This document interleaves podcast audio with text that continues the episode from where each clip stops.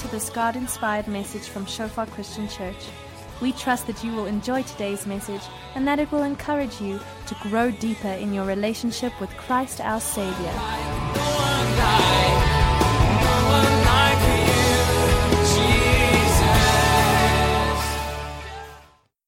Me and Renette went shopping yesterday at uh, Pick and Pay, and all of a sudden, you know, she looks at me and says, "Yes, you're lazy." And I, I got such a fright, I nearly fell out of the trolley, you know.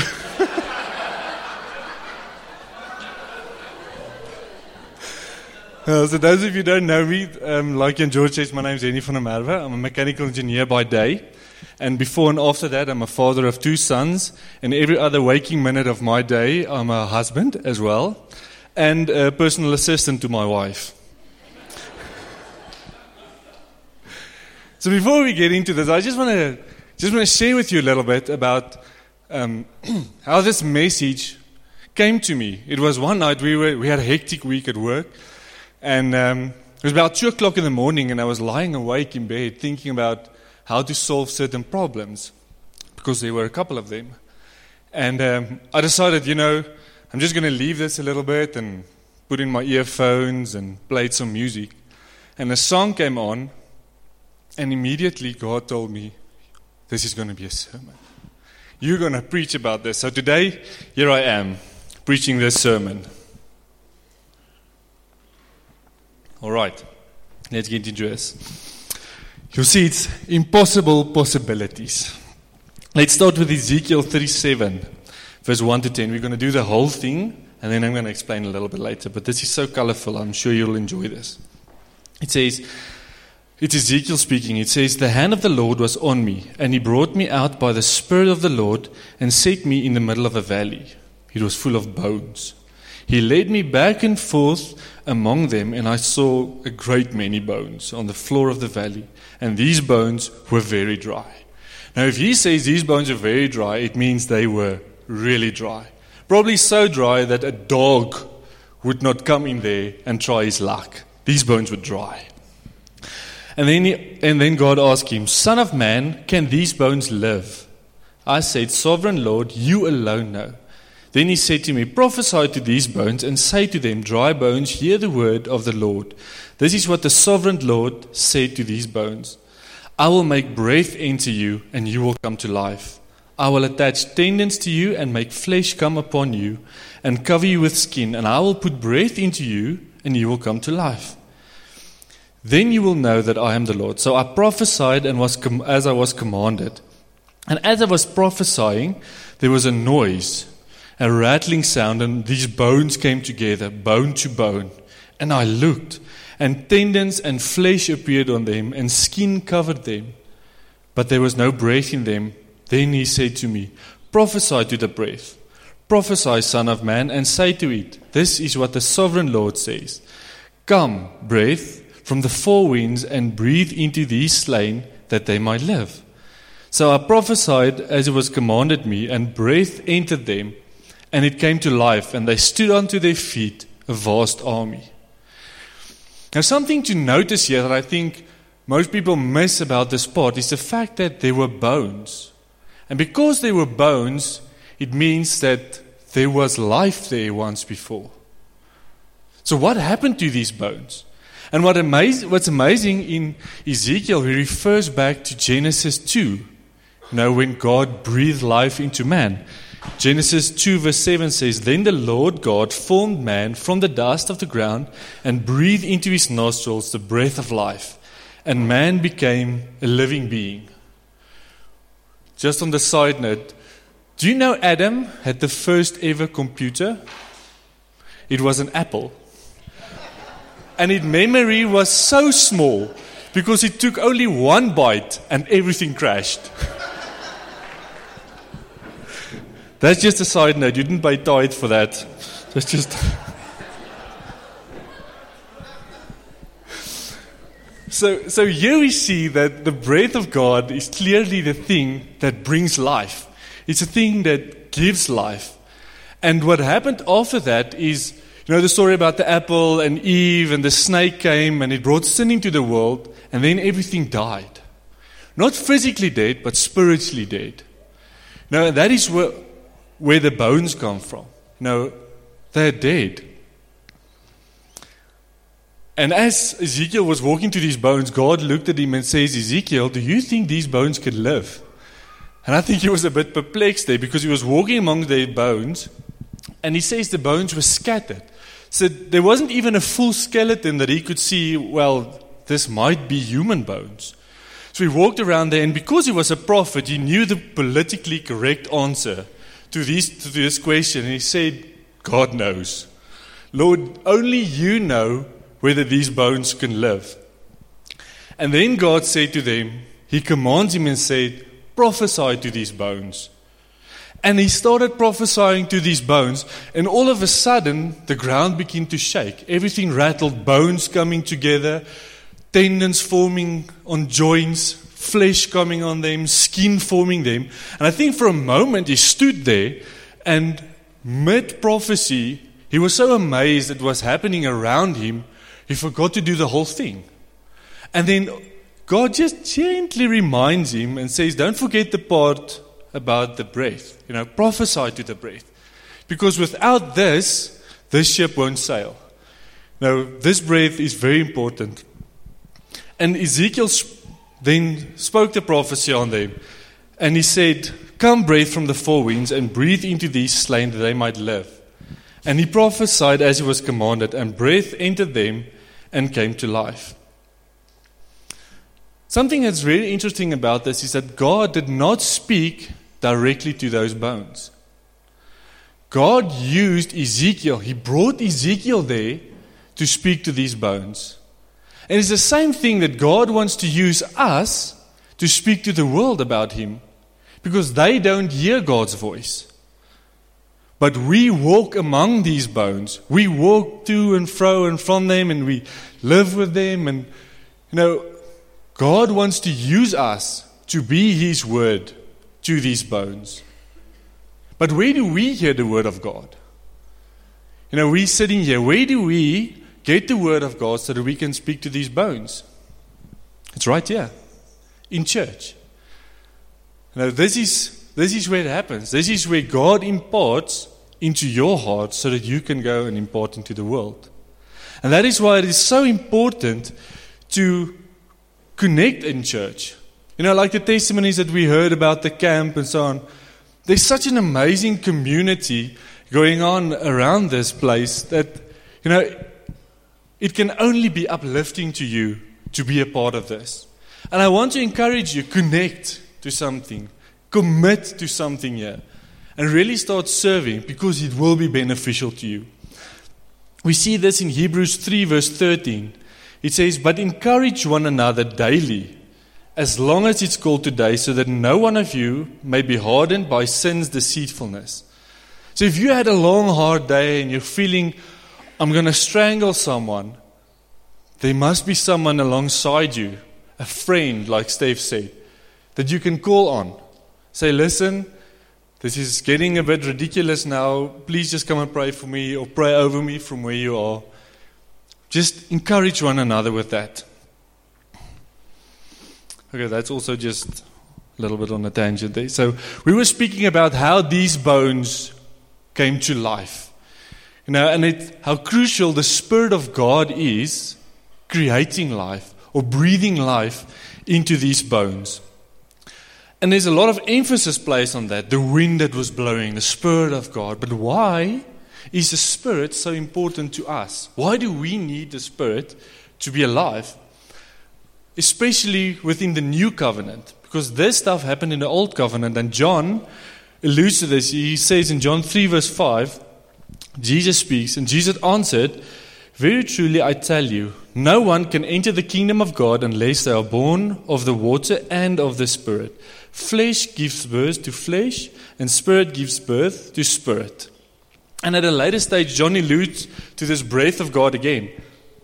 In John twenty, verse twenty-one to twenty-three, it says, and again Jesus said, peace be with you. As the Father has sent me, I am sending you. And with that he breathed on them and said, receive the Holy Spirit. If you forgive anyone's sins, their sins are forgiven. And if you don't forgive them, they are not forgiven. So we see here that Jesus breathed on these disciples as a symbol telling them that you will receive the Holy Spirit. This is not where they received the Holy Spirit. This was just Jesus telling them that you are going to receive the Holy Spirit. And he breathed on them to tell as a symbol of this what's going to happen. So we see here that the wind and the breath of God is the thing that gives life. It's the Spirit in us that brings life. It's the thing that empowers us, that enables us to go into the world and prophesy to these dry bones. And what happened to these dry bones once the wind blew on them and the Spirit came into them? They stood up. He said they stood up like a vast army. And they didn't slouch up, you know, with the the shirt buttoned down and the shorts pulled down and, you know, sort of standing there. They stood up like an army of God, a great army. You know, they weren't just made men. They were made warriors. There's a very distinct difference between that. We were made to be warriors in this. And as you know, any army is just as good as his commander. You know, so... this is just the beginning, and this is where it gets really exciting. Ezekiel thirty-seven verse twenty-two says, I will unify them into one nation on the mountains of Israel, one king to rule them all. Sounds like Lord of the Rings here, you know. One king to rule them all. Sitting on the mountain, one king to rule them all. It's quite interesting. And then we see, verse twenty-four, who is this king? He says, my servant David will be their king, and they will have one shepherd, and they will obey my regulations and be careful to keep my decrees. Now this, my servant David, refers to the son of David, now, which is Jesus, who is also called the one only shepherd. So we see from this scripture that Jesus is called to be our commander-in-chief, and we need to diligently listen to these regulations and obey the decrees that he's set for us. And this brings us probably to the, the most important question, and probably the most asked question I've ever heard in small group or just speaking to someone is, what is the will of God in my life? You know, how do I know what God's will in my life? You know, I know I'm a soldier, but what is my position? What is my calling? What is my marching orders, and where do I fit into this whole amazing army of God? And the answer to this is not as simple. No, the exact will of God in your life is between you and God. And He will impart into you what His will is in your life. But what I can give to you is a couple of standing orders in the army of God. Stuff that doesn't change. Stuff that we can see from the Word of God that this is His will in our lives.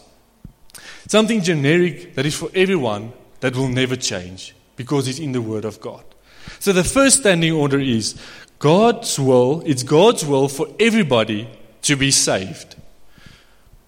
So we see in John six, thirty-nine to forty, it says, and this is the will of God, that I should not lose even one of all those He has given me, but that I should raise him up in the last day. For it is my Father's will that all who see His Son and believe in Him should have eternal life, and I will raise Him up in the last day. So we see the first standing order is God wants everybody to be saved. And your job as a soldier is to make that happen.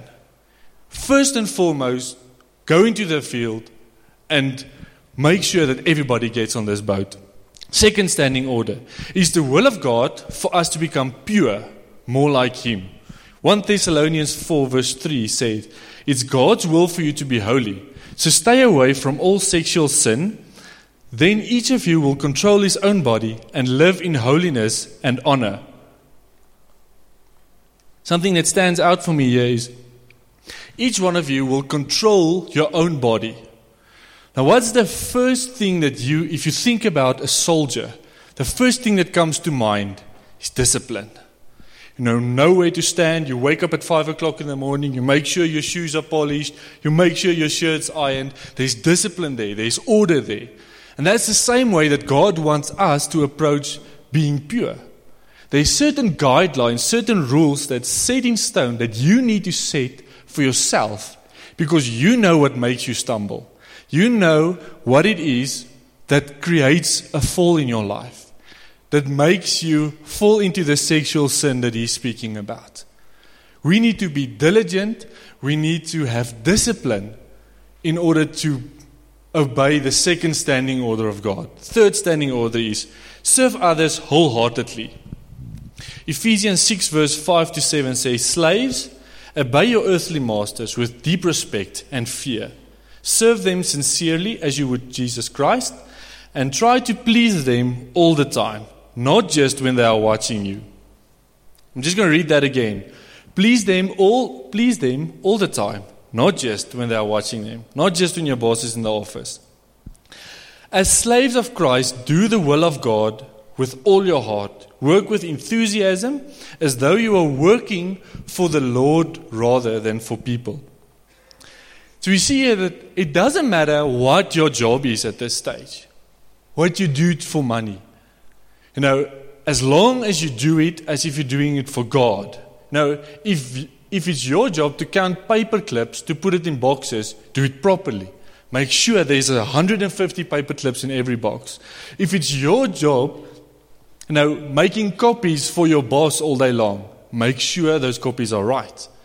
If it's your job to look after the company's finances, make very sure you do a good job, because that could land you in jail. Fourth standing order is use your time wisely and constantly check your heart. Now, this is not your physical heart. No, but as you get older, it's not a bad idea every now and then. Just have a look at the ticker, make sure everything is still fine, all the roots are fine. This refers to your spiritual heart. In Ezekiel thirty-six, verse twenty-five to twenty-seven, it says, "Then I will sprinkle clean water on you, and you will be clean. Your filth will be washed away, and you will no longer worship idols." We see this referring to standing order number three. So they work nicely together. "And I will put in you, oh, and I will give you a new heart, and I will put in you a new spirit. I will take your stony, stubborn heart and give you a tender, responsive heart. And I will put my spirit in you, so that you will follow my decrees and be careful to keep my regulations." So we need to check our hearts constantly, checking how tender is your heart towards others. If someone comes wanting to wash your window screen because it's all he does, how tender is your heart to that? I know my heart sometimes gets a bit ruffled when I, when I just washed my car and he wants to rewash it. It's like a slap in the face. You know, but check the tenderness of your heart. The second thing, how responsive is your heart to the Word of God? If God tells you to do something, how responsive is your heart? Now, do you, is there like a revolution going inside you saying, "Oh, yes, I want to do this"? Or do you sit and say, "Whoa, you know, I see some difficulties here. Let, let's get realistic. No, let, let's set some points." Okay? How responsive is your heart to the Word of God? And one thing that and George alluded to earlier is, if God's laid in your heart for the orphans, now there's a tenderness that goes with that. You know, how responsive is your heart when God speaks to you about something like that? We prayed this morning to the for the orphans, but how many of you will actually do something about that? We know it's a call on our lives. We know it's something that is the will of God. What will you do about that?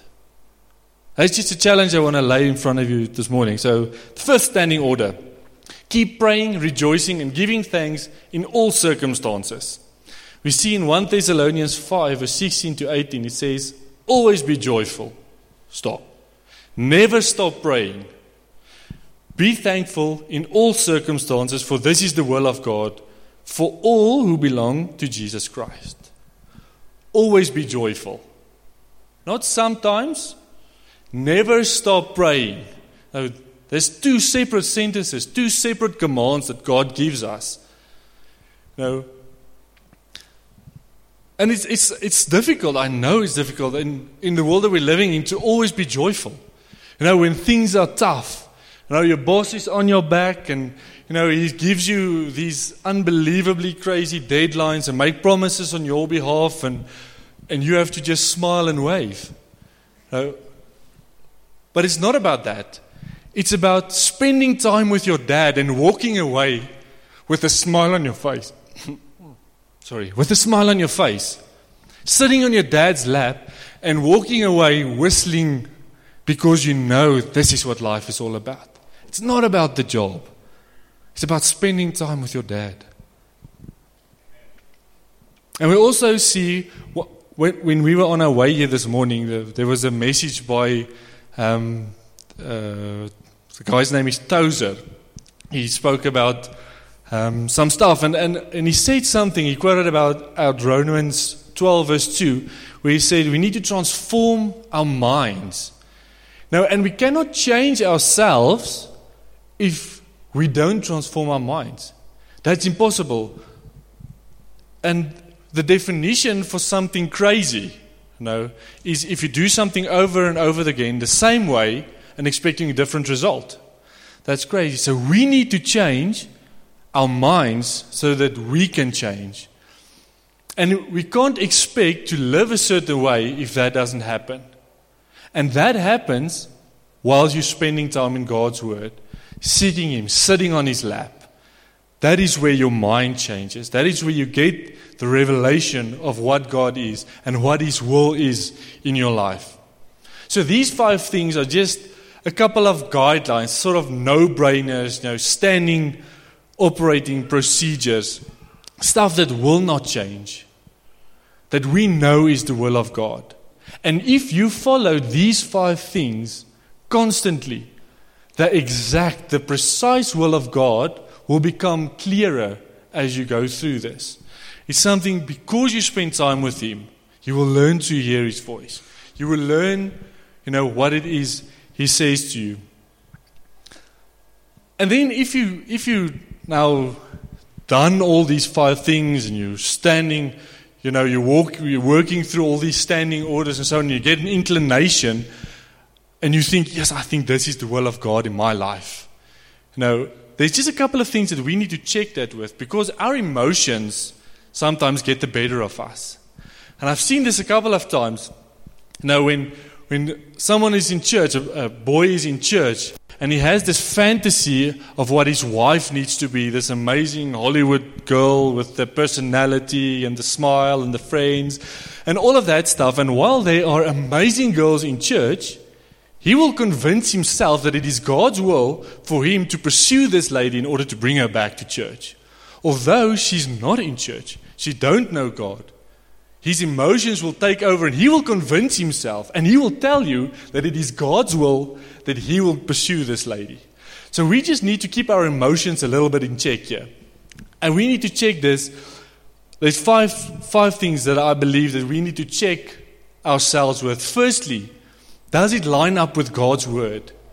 Does what you feel in your heart line up with what is in God's Word? The second thing, does it get clearer the more you walk with this thing? You know, God is not into keeping us in the dark. Now, if you walk on this path and you believe this is the will of God, this is the will of God, and you know, but you can't see it, it's as clear as mud. You know, God's not into that.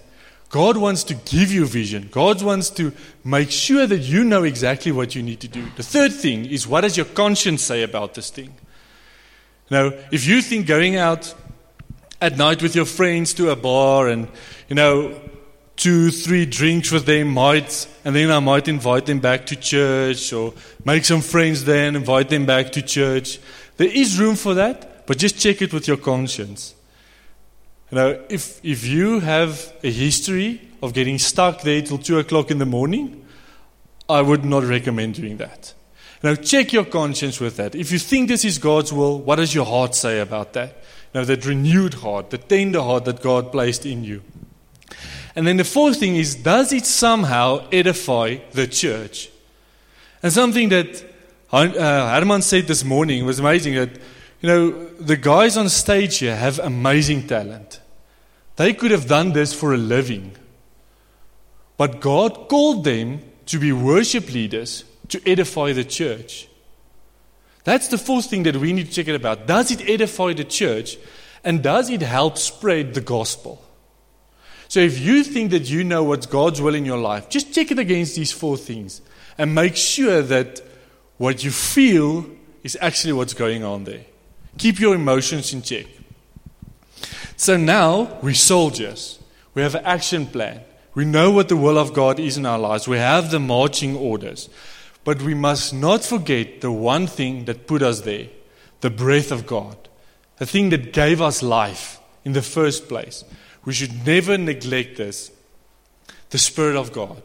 Ephesians five, verse fifteen to twenty-one says, "So be careful how you live. Don't live like fools, but live like those who are wise. Make the most of any opportunity in these evil days, and don't act thoughtlessly, but understand what the world, what the Lord wants you to do. Don't be drunk with wine, because it will ruin your life. But instead be filled with the Holy Spirit, singing psalms and hymns and spiritual songs amongst yourselves, and making music to the Lord in your hearts. And give thanks for everything to God the Father in the name of our Lord Jesus Christ." So we see here that God, or, well, here in Ephesians, it says it refers being filled with the Holy Spirit to drinking wine. You know, if you want to stay drunk, you need to keep drinking wine. Now, if you come to a point you stop drinking wine, you're going to get a hangover, and then you're going to be sober again. Now, so if you continuously want to be in that haze, you need to continuously drink this wine. The same way in the Holy Spirit.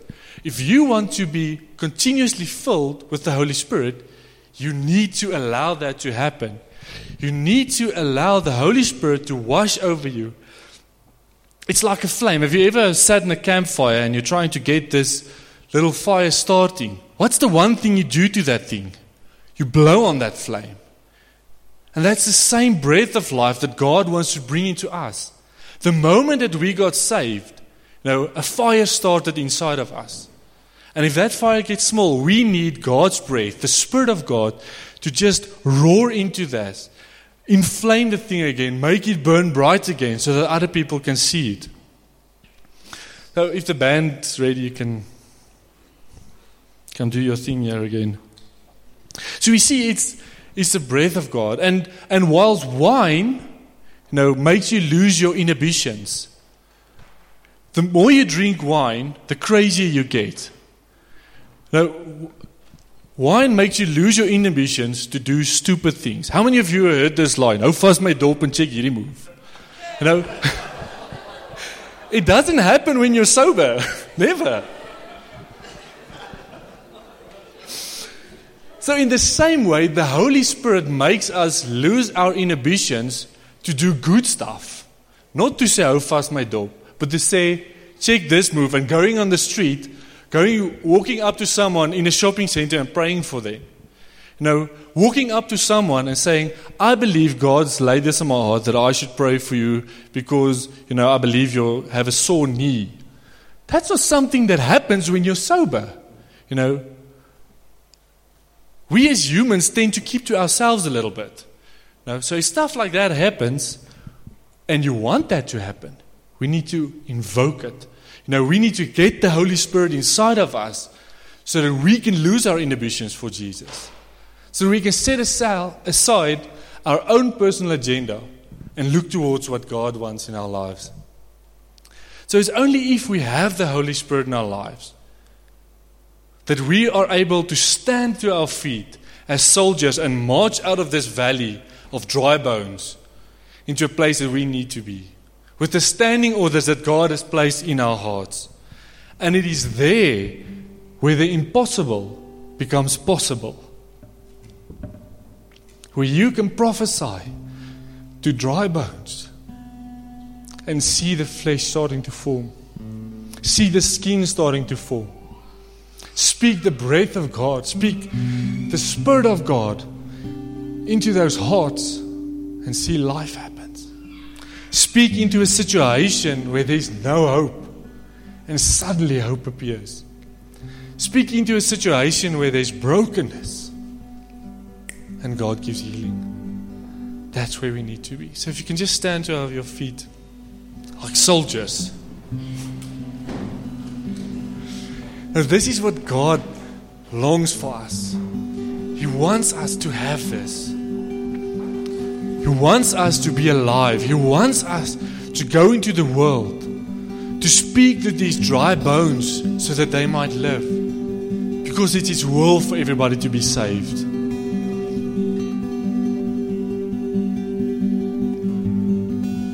So as I was preparing for this, if you could just close your eyes, you know, I really felt in my heart this. There's a couple of groups of people that needed to hear this message. And the first group was people that, you know, you feel so dry. You've been there, you had the flame.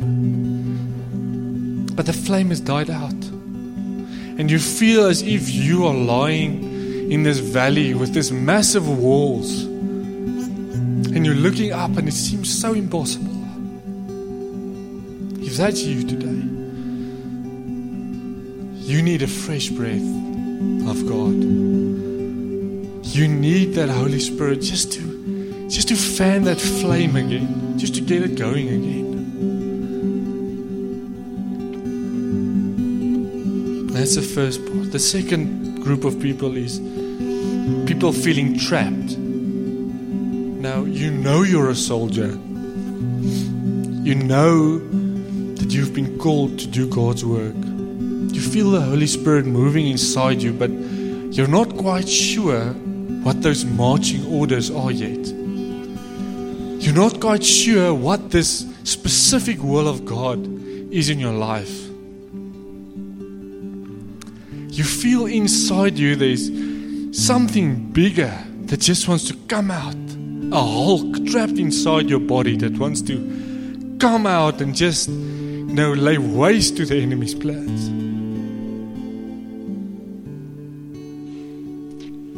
If you're seeking the will of God, that's the second group of people. The third group is people that feel dead. People that feel like the dry bones lying in this valley that's just scattered everywhere. There's no hope for you. You've tried every self-help book you could get your hands on, and nothing worked out for you. God is calling you this morning. He has a word for you. He has a word that He wants to speak into your life so that you can become alive.